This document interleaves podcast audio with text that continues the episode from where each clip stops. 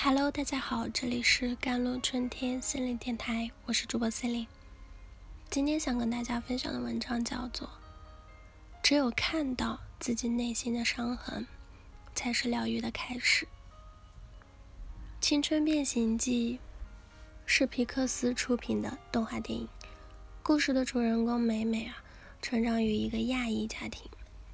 战争时期呢，美美的祖母心仪获得神秘力量，化身成为了红色大熊猫，击退了敌军，保护了家人。而美美呢，也幸运的继承了祖母的神力。当她产生剧烈的情绪波动时，她就会变成一只红色大熊猫。这份特殊的礼物，却也给她带来了无尽的烦恼，不断被压坏的家具。别人异样的眼光，甚至连自己的床铺都被熊猫压垮。当妈妈知道美美会变身成为熊猫后啊，为了保护她，决定把她关在家里。这些都让美美以为变身成熊猫很丢人。伙伴们的陪伴和爱，是让美美感受到了温暖。她发现，她调整好情绪后。熊猫也会慢慢消失，这些爱让美美慢慢明白，熊猫也是自己的一部分。她依旧可以喜欢的男生，想追的心，她可以做自己想做的事情。家人想要施法帮美美封印住熊猫，一直都是乖乖女的美美呢，是不顾家人的反对，执意留下了熊猫。美美的决定刺激到了妈妈。妈妈情绪失控，也变身成了一只巨大无比的红色熊猫，甚至想要摧毁广场来宣泄情绪。随着故事的发展，妈妈童年的创伤被慢慢的揭开。故事的最后啊，在家人共同的努力下，美美是和妈妈达成了协和的，那两个人都收获了成长。在这部电影里，我们看到了孩子们特别的爱和接纳。在美美因为变成熊猫而恐惧，选择逃避的时候，伙伴们选择了陪伴和给予爱。爱是，无论你变成什么样，我们都爱你。爱是，我能在你感到无力的时候给你一个大大的拥抱。爱是在你发怒变成熊猫时，给予你内心柔软的力量。这些爱让美美超越那些伤害。也让美美成为了真正的自己。故事的最后，美美决定留下熊猫，因为和熊猫一起的日子都是无可替代的青春时光呀。那些和伙伴们一起哭过、笑过的时光，一起互相鼓励着，一点点攒钱去四城乐队的时刻，那些追逐梦想的勇气，让每一个平凡的日子。变得闪闪发亮，是他们让梅梅明白，我可以做自己，我并不完美，但我无可替代。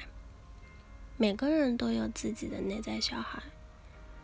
在电影里，我看到的是梅梅妈妈童年的创伤，她会害怕母亲的责骂，害怕自己不被母亲认可，她厌倦追求完美，但始终觉得自己永远也不够好。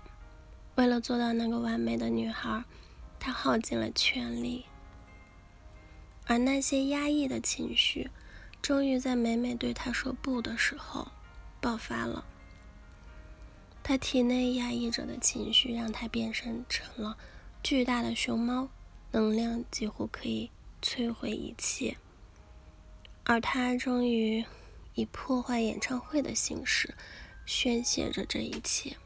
仪式在大家的帮助下呢，终于顺利进行。在那片小树林里，他又回到了自己的童年。在那个时候，他又退回到了那个受伤的小女孩，那个不被母亲看见的自己，那个对自己苛求的自己，那个一直在扮演着完美的女儿的自己。在黑暗里，他无助地抱着自己，蜷缩在。角落里哭泣，而美美是那个能够慢慢抚平她内心创伤的人。小树林里，美美牵起了小女孩的手，给予了她感受痛苦的勇气。两个小女孩牵手一起走出了森林。